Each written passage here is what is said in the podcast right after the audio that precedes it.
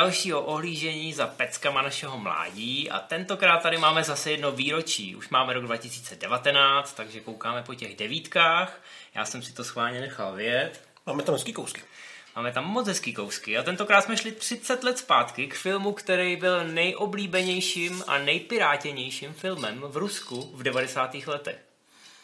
Já si myslím, že kdyby to šlo, tak by byl možná třeba i u nás. Obecně podle mě ta východní Evropa ho ocenila mnohem víc než eh, Hollywood, respektive západní svět.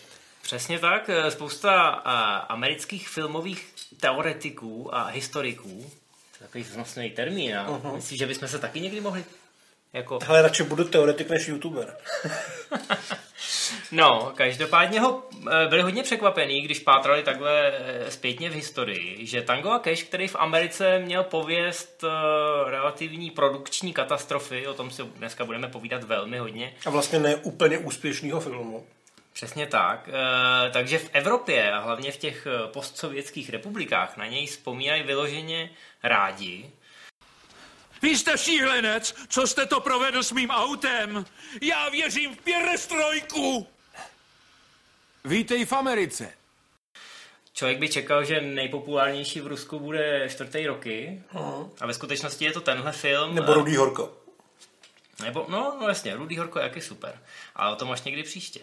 Nicméně tady to má co dočinění jistě s tím, že režíroval režisér ruského původu Andrej Končalovský ale režíroval.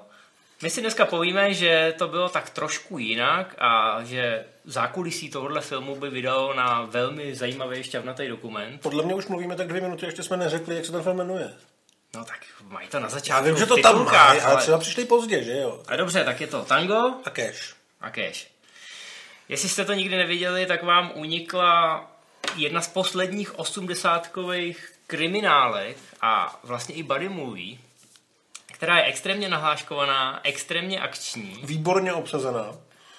A ano, když se na to člověk nedívá očima 12-letého kluka, tak si řekne, že je to takový jiný než většina filmů z téhle doby a z tohohle žánru. Někteří to připisovali tomu režisérovi, přece jenom je to Rus, je to jeho první nějaký velký film, takže šel na to trochu jinak. No ale pravda leží poněkud jinde. Přesně tak, ten film je blbej a zábavný, asi ne proto, že by měl být blbej a zábavný, ale proto, že vznikal opravdu v hodně divokých podmínkách a e, dneska v době internetu, kdy se řeší každý problém, každý nějaký kameraman, který musel odejít nebo něco podobného, tak e, by to podle mě stopli, to natáčení. Byla to naprostá katastrofa, to z toho zešel film, který je svým způsobem určitě kultovní. Já se bojím říct, že je jako dobrý, protože já se by se s náma spousta lidí hádalo, ale, ale je dobrý. A tak to je zázrak. Znáš mě? Jo, prý jsi druhý nejlepší v Los Angeles. Já slyšel to samý o tobě. Tohle je můj případ. Proč zrovna tvůj? Dělám na něm už tři měsíce. To seš teda pěkný vůl, protože já na to makám půl hodiny a jsem stejně daleko. No, já když to viděl v devadesátkách, tak to bylo samozřejmě horký zboží. Stejně jako v tom Rusku, taky u nás to frčelo už proto, že v Americe to mělo premiéru v prosinci 1989, takže sem to přišlo na začátku 90. jako velká novinka. V Americe tehdy Sylvester Stallone trošičku bojoval se svojí kariérou, protože už mm. se mu moc nechtělo do Ramba, moc se mu nechtělo do Rockyho.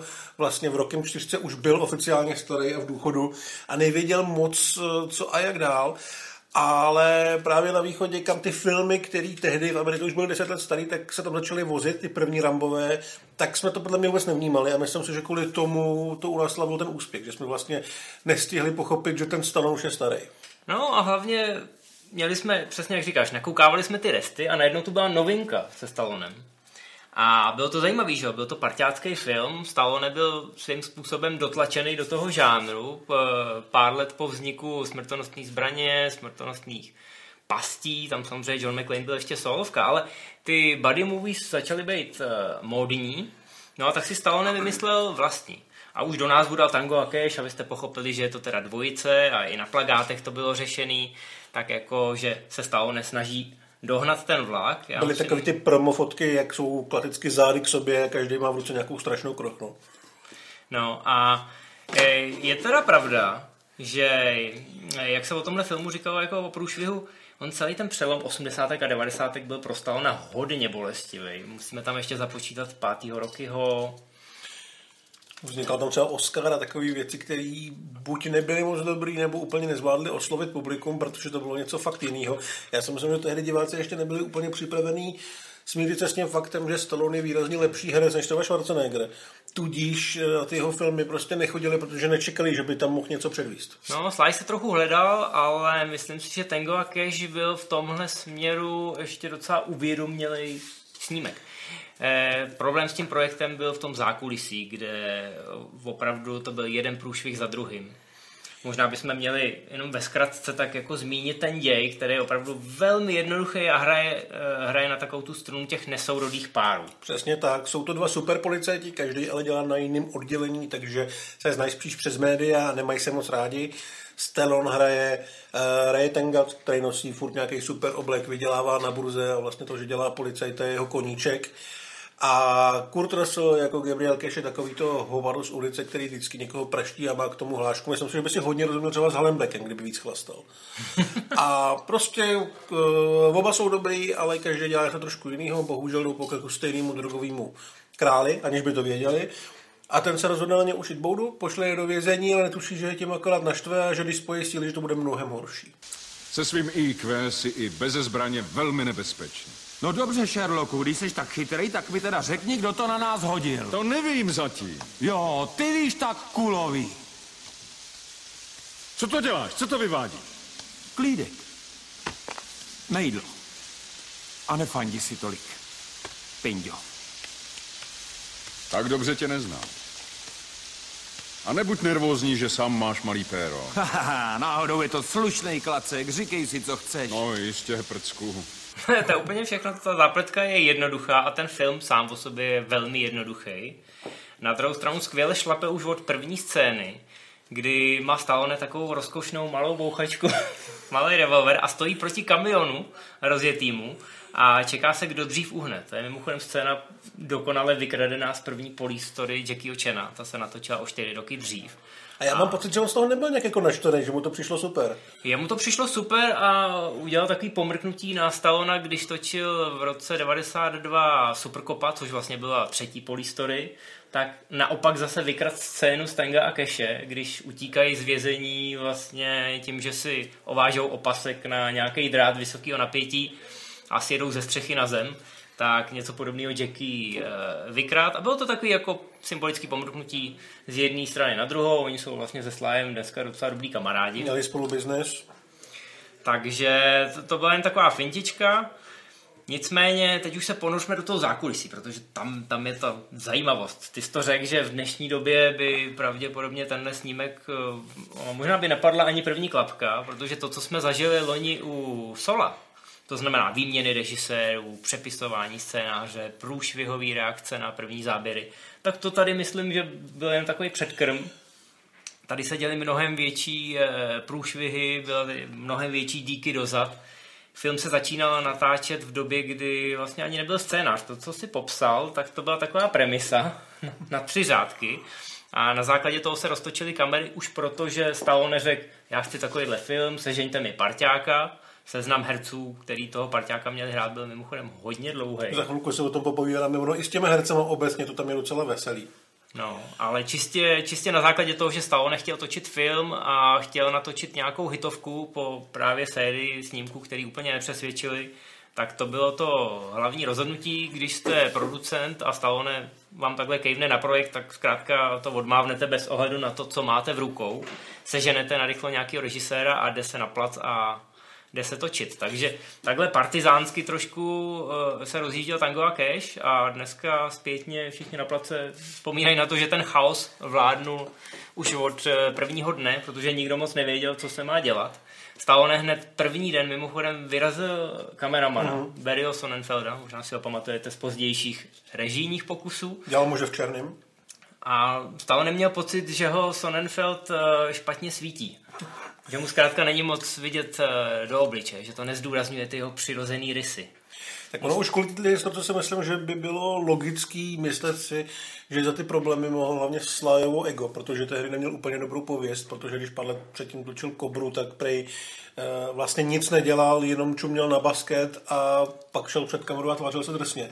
Ale zpětně to vypadá, že vlastně vůbec. Dokonce Andrej Končalovský, který pak dostal padáka, tak říká, že ten film byl strašný natáčet, ale že Sly je naprostý profík a že si absolutně rozuměl, že to bylo super. Milé, že jste zaskočili.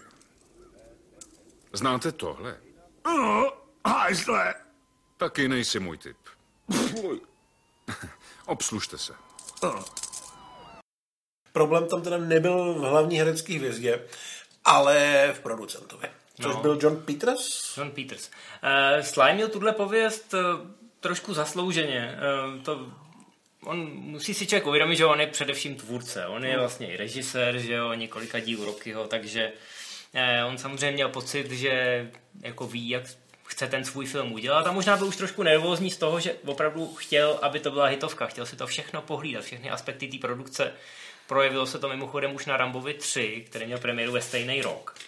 A tam taky docházelo na poslední chvíli k výměně režiséra. Toho měl točit Russell Mulcahy, který dělal Highlandera a těsně před začátkem, mám pocit, dostal padáka a dostal to Peter McDonald, který mm-hmm. dělal asistenta režiséra. To, to jméno ještě dneska uslyšíme. Bude to ještě velmi, velmi zajímavé. Takže začínáme Končalovsky, Stallone, John Peters, velký prachy a velký nervy. Během natáčení se ukázalo, že Peters a Končalovsky mají o tom filmu trošku jinou představu. Uh, Peters chtěl opravdu vyloženě komediální film, Končalovský chtěl, aby to bylo trošku vážnější a jednoduše se nesetkali. A dělali si takový naschvály, že to bylo poměrně takový vyhroceně tom place, až jednoduše Končalovský dostal padáka.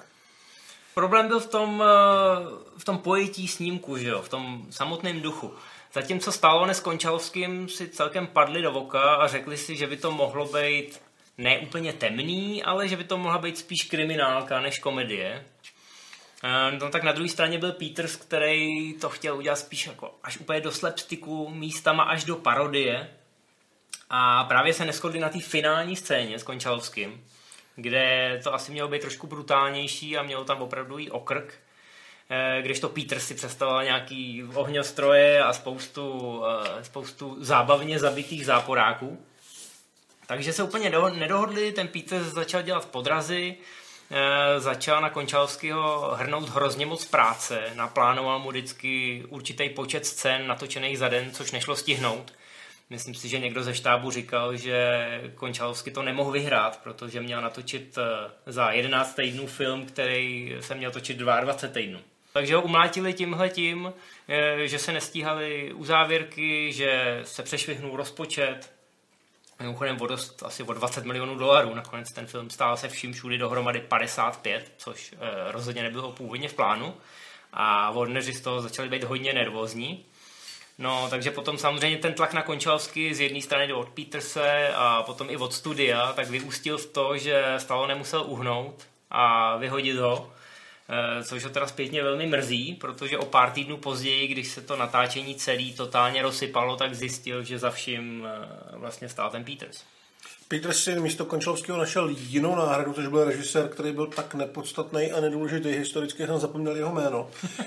Ale natočil, natočil Purple Rain s Princem a tvůj oblíbený motorkový film. No, já, já jsem si teď uvědomil, že nevím, jestli je to ten můj oblíbený film. Eh, Ten můj oblíbený se možná jmenoval Vidíte, Born, jak to byl nepodstatný film. Born to Ride a tohle je Born to Run, takže to se možná jako splet. Nicméně je to Albert Magnoli, takový nějaký rutinér, Televizák víceméně. A přitom jako trvalo prej několik týdnů, než ho sehnali, takže mezi tím zaskočil ten eh, Peter McDonald, který právě dotáčel eh, třetího Ramba a natočil pár, eh, natočil pár scén, který jako, protože ten štáb mezi tím furt čekal, co se bude dít, nikdo nic netušil, scénář se přepisoval neustále. Takže totální bordel. Ten Magnoli nakonec eh, dotočil to akční finále, který musím říct, že se moc nepodobá zbytku filmu. Tam je takový zlom, kdy se Tango a Cash dostanou do vězení a v tu chvíli... Tam je to ještě ten Končalovský, tam je to takový opravdu temný, špinavý, to je to, co mě na těch filmech baví, když tam z těch trubek stoupá ta pára. A jsou tam fa- výborný zápor, asi jsou to jako, tady, jsou, tady jsou ty pěšáci všichni tam, tam je mimochodem krásně vidět. Pěšáci, co nabíhají na Kurta Rasla, tak jsou taky jako normálně stavěný. A pak jsou tam pěšáci, co nabíhají na Stallona hmm. a to jsou, to jsou takový ty, co se těsně nedostali na mistr Olympia. Je tam mimochodem i jeden záporák, takový trošku jednodušší a potkáme ho už v té úvodní scéně s tím kamionem. Tomu říkají Conan. Je to Robert Zdar, který pak hrál Maniak Kopa, takže taková Ah. poměrně velká hororová ikona, i když Maniak Kopovi mu nebylo moc vidět do ksichtu, ale je to vlastně podle mě majitel největší brady, která kdy v Hollywoodu byla. No a je celý takový velký. Vypadá jako ty lidi, co vidíte na těch soutěžích strongmenů, jak tam nosí Vypadá jako Bud Spencer bez svousu. No a říkají mu Conan, takže to byla taková milá narážka asi na Arnieho. Hoďte mě sem! Ke mně! Chci s tebou mluvit. Ty smrade, až mě pustěj. Roztrznu ti prdel nejpůl. Ty znáš toho hrdinu? Jo, jasně, jo, ty jsi byl skvělý v Barbaru Konanovi. No a je super, že ho potkáme v první scéně a pak ho potkáme i v tom vězení, takže s těma záporákama se tam tak docela příjemně hraje, pak je tam Brian James. Je tam výborný Brian James, který údajně měl mít jenom dvě věty v tom filmu, jenomže přišel na casting a rozjel tak strašlivou kokny angličtinu, že Stone řekl, že chce okamžitě mnohem víc prostoru pro toho týpka. Ono vůbec není rozumět a vůbec nepůsobí ta angličtina jako, že pochází z ostrovů, možná z nějaký alternativní reality. Ale všechny to evidentně na tom place hrozně pobavilo. A v souvislosti s tím, že ten děj pak nakonec při tom přepisování nedával moc smysl, tak on dostal čím dál tím víc eh, prostoru, protože vždycky byla možnost ho chytit, buď ho zmlátit, nebo se jim nechat zmlátit. To jsou scény, které se dotáčejí mnohem s nás, než nějaký sofistikovaný dialogy. Ten děj se potom rozpad natolik, že eh, v tom filmu jsou vždycky ty zásadní eh, scény oddělený novinkově- novinovými titulkama. Vždycky, vždycky je záběr na noviny s palcovými titulkama. Tango jaký z vězení. No. Tak, aby se divák chytil a, a, a pochopil, jako, co se teda asi stalo, nebo co se má dít, co si má myslet. A jakž takž to funguje, do chvíle, než uh, Tango a Cash potkají Tangovou sestru. Tangovou sestru, to hraje Terry Hatcher, která ji původně hrát vůbec neměla, protože to původně vůbec neměla být tangová sestra a hrála jí herečka, která vůbec nebyla podobná Slajovi. Měla to být, když už, tak nějaká adoptovaná holka, takže jeho nevlastní sestra museli ji přeobsadit, protože Terry Hatcher mu je aspoň možná malinko podobná. A tady člověk jako tenkrát byla dost sexy, takže A jako to určitě, já se za to vůbec nestím, že- nebo nezlobím, že tam udělali tuhle tu změnu. No a Keší samozřejmě začne okamžitě balit, což, eh, což je zábavný, pak ji začne balit dokonce, i když je převlečený za ženskou. Což je taky zábavný. A, no, ale myslím si, že tam, jak je převlečený za ženskou, tak tam už se ten film trošku láme do jiného žánru.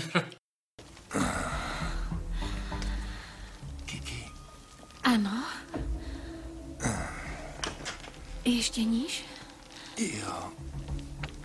Přitlač. Nejdřív pěkně pomaloučku.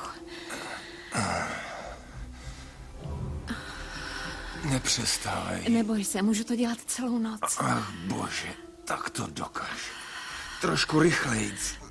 Ještě víc? Přitlač. Můj bože, Gabe, už to cítím, že už to bude. Přitlač. Už tam skoro je. Už zapad. Oni potom, eh, co se Cash úspěšně převleče za ženskou a povede se mu zdrhnout od někuď, tak eh, jdou za takovým pomateným kvé tohoto filmu, který jim nabídne obrněnou dodávku s rotačákama po stranách a s interiérem jak z Night Ridera. A s tou teda jdou do nějakého skladiště, který je uprostřed nějakého Prostě dolu. dolu. Točilo se v opravdovém dole. A akční scény byly tak strašně náročné a nebezpečné, že i kaskadéři měli obvykle povoleno dělat jenom jednou, takže se všechny ty věci, kdy skáčou ty gigantické auta s těma 4-metrovými kolama, točili na první pokus, protože zatím všechno hořelo a udělat to po druhý za první by stalo další prachy, což už tehdy byl asi docela problém, ale hlavně tam fakt šlo o držku. Tam jsou obrovské exploze a jsou tam monster trucky. Nikdo neřeší, kde záporáci vzali monster trucky a k čemu je potřebují v běžném životě. Nikdo neřeší, co se tam děje. Tam už vyloženě mám pocit, že to finále nebyly prachy, nebyl čas přemýšlet, kdo je kdo a dáme výbuch sem, dáme výbuch tamhle, natočíme to 11 kamerama a něco se z toho sestříhá. Což eh, je přesně to, co se nakonec stalo. Stříhat to měl vlastně dokonce tam stalo, nebo měl na to dohlížet, pokud No, se no. Stallone to chtěl točit, eh, chtěl to nakonec sestříhat, chtěl to zachránit, ale Warneri si řekli, hele, tenhle, tenhle průšvih, protože Stallone posledních pár dnů na place, eh, vlastně skoro celou tuhle scénu. Sice tam byl ten Albert, ten nový režisér, ale Stallone na konci už fungoval jako scénárista, režisér, hlavní hvězda. Zkrátka chtěl to zachránit, chtěl si pohlídat, že z toho filmu aspoň něco vznikne, že mu to studio nehodí na hlavu. Takže všechny poslal do háje. A nějak to dotočil, teda s vyplazeným jazykem. No a dočkal se toho, že Warneri řekli, fajn, super, dejte nám materiál a jděte do háje taky. A oni měli tenkrát eh, najali Stuarta Berda, Což je vlastně člověk, který mu se v 80. a 90. letech volal, kdykoliv byl nějaký průsr s filmem, který vůbec nedával smysl. No a oni měl, měl štěstí, uh, Warneri měli štěstí, že v roce 89 ho najali vlastně na, na full time, jako takzvanýho editor doktora, to znamená někoho, kdo zachrání ten film, kdo ho resuscituje. Takže on si najal ještě pár střihačů a makal od nevidím do nevidím, aby to stihnul, protože Warneri za každou cenu chtěli, aby ten film měl premiéru ještě ten rok, to znamená v prosinci, i kdyby to mělo být na konci prosince, nakonec to bylo na konci prosince, to je takový vánoční film, ale t- ten, ten film se dotočil asi o dva měsíce později, než měl, už byl 20 milionů přes rozpočet, ale všechno bylo schválené marketingově i všechno kolem, že se to teda musí dostat do těch kin. No, takže on to sestříhal. Sestříhal to teda jako hodně divoce. Některý celý podzápletky, některé akční scény z toho filmu letěly pryč. Dali si hodně pozor na to, aby to bylo opravdu jednoduchý erko, aby se nemuseli hádat s MPAA, která by jim to v případě toho, že to bude příliš brutální, vracela zpátky a chtěla nějaký přestřihy, protože na to nebyl čas. Takže se to pro jistotu trošku vykastrovalo předem. Je tam vidět párkrát, když eh, Stallone nebo uh, Russell na někoho střílej, takže není úplně vidět ten zásah, nebo nejsou vidět ty krvavé exploze, jako jsme v 80 filmech byli zvyklí, protože to se většinou potom musí upravovat. No a myslím, že ten finální sestřih byl hotový asi čtyři dny před premiérou, což, což je šílený samozřejmě. Když se dneska podíváte na dobové ukázky, tak tam najdete spoustu scén, které v tom filmu fakt nejsou.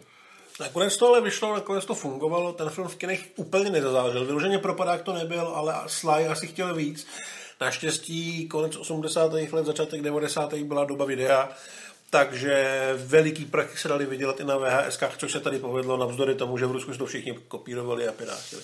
Ale my tady teda mluvíme vlastně o tom, jak se to natáčelo, co se dělo v pozadí. Já si myslím, že bychom neměli vynechat to, že to je vlastně body movie. To znamená, že to není jenom Sly, ale že tam je Kurt Russell, který je tam podle mě fenomenální. Na to, že Sly chtěl jenom někoho k sobě, pokud možno někoho, kdo ho nezastíní. Úplně původně byl opozený Patrick Swayze, který nakonec kejvnul na Roadhouse, což je jeho Uh, jeden z jeho nejlepších filmů. Jeden z jeho nejlepších a mm, možná nejslavnějších těch vážných filmů, pokud nepočítáme pod zlomu. A měl tam hlavní roli, takže já si mm. myslím, že se rozhodnu správně. Jo, jo.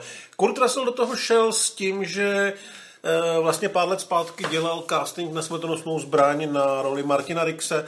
Těsně mu to nevyšlo, mám pocit, že byl vlastně hnedka druhý. Hmm. A spousta těch věcí z té smrtelnostní zbraňářské postavy Rixe se přenáší i do toho, do toho tanga a keše. Je to na té postavě vidět. Je vlastně v některých momentech je úplně stejný. Hlavně, když to uvidíte v originále, tak to opravdu vyznívá, že on tam má ty svý záchvaty toho absolutního vzteku a takového toho, toho šílenství, kdy začne kolem lidí skákat a řovat tam na Briana Jamese, že nechce, aby ho zabila anglická kurva, ale americká kurva. Chcete mě podříznout, prosím? Můžete hrát zasranej fotbal s mou hlavou, klidně si se mnou dělejte, co chcete, seru vám na to, ale od něj se zabít nenechám, nedám se zabít od žádný podělaný anglický kurvy. Když tak, ať mě zabije americká kurva. To jsou věci, co dělá světej Rix v jednice ve dvojice. Já vám řeknu něco. V tom originále je to krásně poznat a užijete si tam ten kokny uh. přízvuk toho Briana Jamese, užijete si tam Sly, který má takový tiky a vždycky, když je nervózní, tak začne mluvit hrozně rychle. Když si pustíte dubbing, tak od tyhle ty jemné věcičky přijdete. Přijdete mimochodem i o pár uh, takových těch one-linerů, které jsou vyloženě, když se nad nimi zamyslíš, tak jsou jako velmi divný. A někdo je sepisoval asi na poslední chvíli, ale ty herci je zvládli dobře prodat. A my jsme asi byli dost nenároční. Na druhou stranu musím se přiznat za nás, za oba, že jsme ten film viděli eh, relativně i nedávno. To znamená, že to není takový, že bychom na něj koukali přes ty růžové brýle těch 12-letých kluků ale že ten film si drží svoje kvality i dneska. Zvlášť ty akční scény uh, jsou super. To, že se snažili ke konci to dopovat, aby ty akce bylo čím dál tím víc, tak to mě osobně velmi baví. Ale abych dokončil tu myšlenku, v tom českém dubbingu si tu spojitost s Martinem Rixem užijete úplně skvěle, protože daber uh, Mela Gibsona ve smrtonosných zbraních je ten samý daber, co dabuje v českém dubbingu Keše. Takže já jsem opravdu měl místy pocit, že koukám na nějakou alternativní vizi, eh, alternativní realitu, ve který teda eh, je Sylvester Stallone a Martin Riggs v jednom filmu a funguje to úplně, úplně skvěle. Pro mě je to taková přidaná hodnota. Když- Mimochodem, když Mel Gibson byl na tom seznamu. Přesně. Mel Gibson byl na tom seznamu, kromě něj tam byly i vlastně docela šílený volby. Byl tam Richard Gere, Bruce Richard Willis. Gere, Bruce Willis, Liam Neeson, Pierce Brosnan tam byl, který ještě tehdy nehnal Bonda. Jako samozřejmě ten film měl být Slájův a Slaj měl mít parťáka. Nemělo to být úplně na stejné úrovni, ale já si myslím, že Russell to pochopil, že Russell s tím neměl problém, že si tu roli prostě užil. Já si myslím, že on eh, je překvapivě, nebo možná jako nečekaně schopný komik. Akorát těm komedím se malinko vyhejbá. Já ho, ale mu to. miluju, já ho miluju jako kamioňáka No jasně, no. v Carpentrovce. Velký nesnáze v malý Číně. Výborný je třeba v Přespalubu, což je vlastně taková trhlá romance trošku, ale jako uhraje to naprosto bez problému a tady měl možnost spojit jak ten humor, tak tu, eh, ten fakt, že tehdy měl najetý i ty akční role. No a krásně, krásně fungoval ten kontrast, ale upřímně, já si myslím, bylo jasný, že nedostanou Bruce Willise, protože ten byl na, na, Na léně pasti. ze smrtelnostní To pasti samý a Gibson. dělal smrtelnostnou past 2. Gibsona dostat nemohli, protože ve stejný rok měl premiéru, mám pocit, smrtelnostná zbraň 2.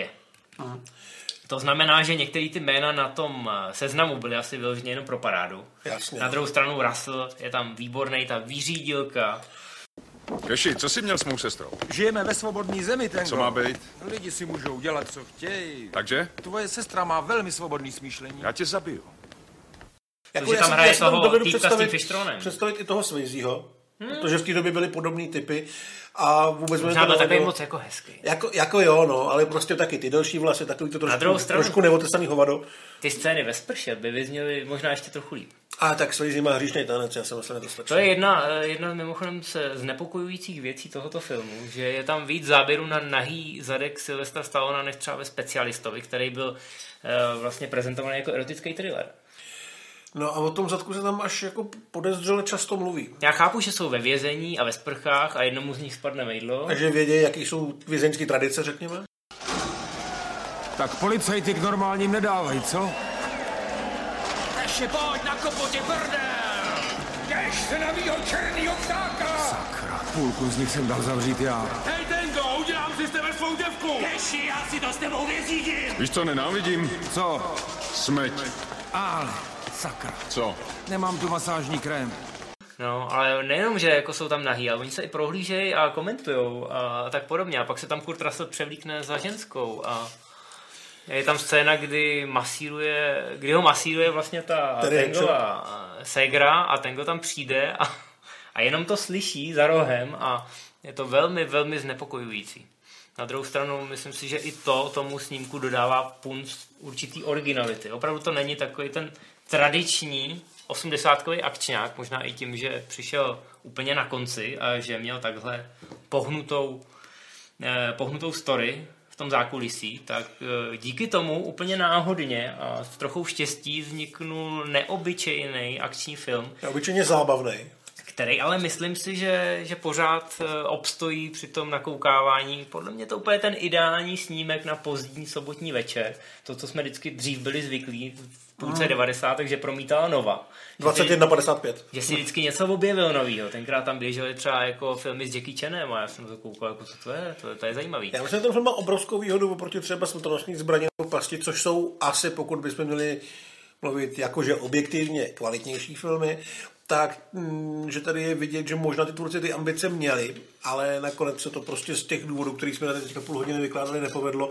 Takže se tam vlastně pořád něco děje a nic není vlastně podstatný. Jo, můžeš kdykoliv odejít, kdykoliv se vrátíš a buď tam bude vybuchovat auto, někdo prolítávat sklem, nebo se bude utíkat z vězení, nebo tam bude Kurt Russell převlečený za ženskou. Ten film je strašně nabitý uh, povrchní zábavou, ale v tom nejlepším slova smyslu. Hele, Keši, kdyby se jeden z nás nevrátil, chci ti říct, že jsi nejlepší polda, co znám.